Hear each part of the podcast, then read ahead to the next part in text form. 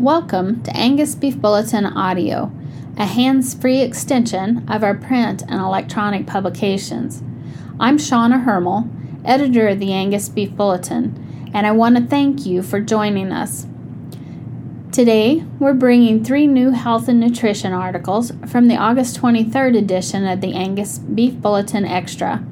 You can find these articles online at www.angusbeefbulletin.com forward slash extra.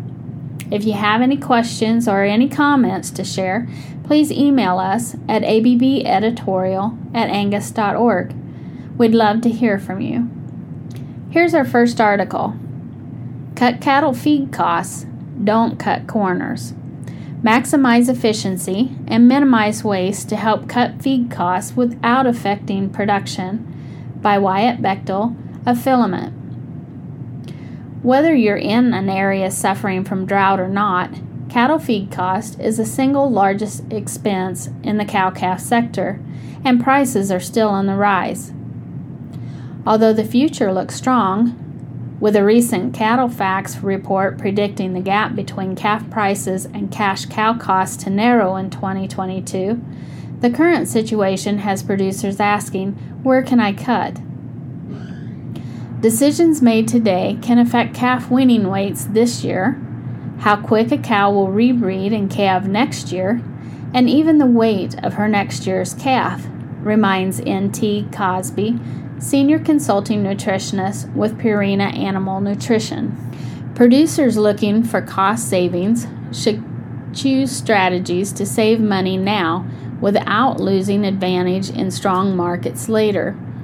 Utilizing tactics to cut waste and inefficiencies when feeding cattle can have an impact on an operation's bottom line, says Cosby. The goal is to cut costs without sacrificing performance. Explore management strategies to help reduce cattle feed costs. Number one, maximize stored cattle feed. When cattle feed is not stored properly, it loses volume and nutritional value. Avoid shrink loss and packing issues by harvesting haylage and silage at the right moisture level. Ensure proper fermentation by storing in an anaerobic environment and utilizing inoculants. Inside storage for hay is ideal, but when not feasible, store on a surface that allows for drainage, such as gravel, tires, or railroad ties, to keep the underside of the bales dry. Proper spacing between bales allows air movement and improves drying when the weather does not affect bales. Be aware of storing timelines when feeding wet byproducts. Distillers' grains and gluten must be fed within four days in summer and within a week in the winter. 2. Take advantage of grazing opportunities. In areas with available pastures, a strategic grazing program can help increase your operation's carrying capacity, extend grazing days, and reduce dependence on harvested and stored feed. Design a grazing program to make the most of your available forages with these tips in mind. Grazing programs can include strategic fencing, water placement, herding, pasture rotation and rest, forage species variation, and more. Consider strip grazing crop aftermath, like corn stalks. Encourage cattle grazing in underutilized pasture by limiting them to certain pasture sections and slowly adding and removing sections over time. Supplements such as blocks, protein tubs, or liquid supplements can promote grazing in underutilized pasture or range areas, potentially increasing grazing days. Number three, monitor mineral intake. A well balanced mineral supplement is a cornerstone of a nutrition program that can impact reproduction, health, longevity, soundness, and efficient energy utilization, Cosby emphasizes. The biggest factor affecting mineral costs is consistent intake. If a mineral isn't being consumed, the rancher has paid for something that is giving no return, says Cosby. If the mineral is overconsumed, the cost per day may exceed the value returned. Monitor mineral intake and adjust the number of mineral feeders and the location of feeding stations to achieve your goal for consumption rate. Number four, avoid hay waste. According to the University of Nebraska, feeding hay to cattle with 24 hour free choice access can result in 25% to 45% hay waste due to sorting, trampling, and soiling the hay. Feeding hay in smaller amounts and in well drained areas can reduce waste. Also, research the most efficient hay rings or use hay traps that reduce access time. Operations in drier climates or range settings may consider unrolling hay or processed forages. The cow calf business is more of a marathon than a sprint, shares Cosby. Cutting extra input costs from waste and inefficiency can allow you to make your feed dollars work harder now and keep your operation on track for long term goals. As an editor's note, Wyatt Bechtel is a manager for filament marketing. Our second article on the health and nutrition page comes to us from Lisa Moser, K State Research and Extension. Monitor for summer pneumonia in calves. Veterinarians explain how immunity can wane in the summer for spring born calves. In the winter, it is common for people to have a cold or respiratory illness, but sickness in the summer often catches people unprepared. In much the same way, cattle producers may be surprised when the calves show sign of respiratory distress during the summer before they are weaned veterinarians at the Kansas State University Beef Cattle Institute said on a recent Cattle Chat podcast. Signs of pneumonia in calves include rapid breathing, laying down and being reluctant to rise, and having a high temperature, said Bob Larson. These calves may also stray behind the rest of the herd due to difficulty breathing. The most likely age for calves to be diagnosed with pneumonia, he added, is between 70 days and 150 days of age, often in late summer for spring calving herds. One of the reasons they are susceptible to sickness is their waning immunity. Newborn calves get immunity from the proteins in their mother's colostrum, but those proteins degrade over time, which is why some of the biggest calves can get sick, said Brad White. Brian Lubbers added, These calves have passive immunity that is dropping, and their host immunity hasn't quite risen to the level of being protective. The calves are not necessarily in a high exposure environment since they are still with their mothers, but because their immunity is declining, they are not as well protected against sickness, Larson explained. However, if newly weaned stocker calves are introduced on the ranch, they can raise the risk of sickness in the pre weaned calves. White encouraged keeping these two populations separated for biosecurity. When people talk about a summertime pre weaning pneumonia, the respiratory sickness is primarily associated with viral infections, Lubbers said. Summer pneumonia is not common and is often survivable with right treatment, White said.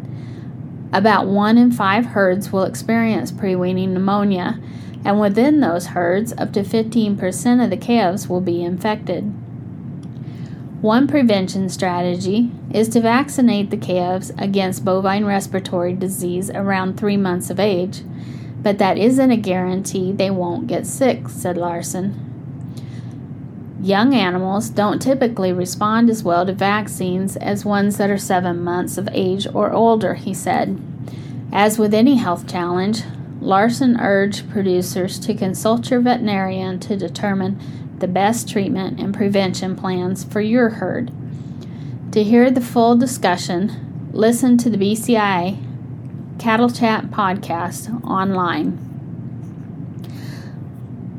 As an editor's note, Lisa Moser is a communications strategist and instructor for K State Research and Extension. You can link to the Cattle Chat podcast from our Angus Beef Bulletin Extra article online. Our third article on the health and nutrition page is by Marilyn Cummins, for the Noble Research Institute. Seven ways to avoid prussic acid poisoning after drought time rains. Watch cattle closely as risk of prussic acid toxicity increases during drought after the rains. Due to the risk of prussic acid toxicity, both summer and fall are, are important times for ranchers to keep an eye on cattle that graze where Johnson grass is present. Clark Roberts, manager of Noble Research Institute's Coffey ranch at Marietta, Oklahoma, says drought conditions put him on high alert for two reasons. Anything that physically stresses Johnson grass, such as drought in summer or freezing in the fall, can increase the amount of prussic acid in this invasive forage plant, he says. Secondly, with rain after drought, or warm temperatures after a frost, the fresh, green growth is one of the first things the cows will go after. That's the danger, because those young leaves are higher in prussic acid. Prussic acid, known as hydrocyanic acid or cyanide, can form in plants in the sorghum genus in different concentrations, depending on the species. Johnson grass, grain sorghum, and sorghum almum are all on the high end.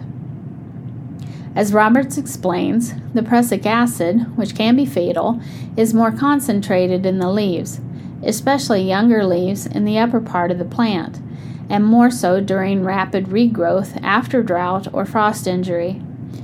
Roberts manages cattle and sheep, focusing on applying the six soil health principles he says there are steps one can take to try to prevent ruminants from ingesting too much Johnson grass when it is in highly toxic stages. They include 1. Grow and offer a diversity of forages. 2. Don't turn animals out to graze areas with Johnson grass after mowing, haying, or grazing when the plants are regrowing after stress from drought or freezing until the plants are at least 18 to 24 inches tall. 3. Be sure animals are not hungry when first grazing a new field with the potential of prussic acid ingestion. Turn them out in late afternoon or feed them hay first. 4. Be aware that warm season cover crop mixes may contain sorghum, which also poses a prussic acid toxicity risk. 5. Keep cattle away from roadsides or ditches that have fresh, ungrazed Johnson grass. 6. Watch your animals closely in each new grazing area. Symptoms of prussic acid poisoning can occur within 5 minutes of eating affected forage, and death can occur in 15 minutes. Clinical signs include muscle tremors, increased respiration rate, excess salivation, staggering, convulsions, and collapse. 7. Remove all cattle and sheep to a new pasture as soon as any herd mate shows signs of prussic acid toxicity and contact a veterinarian.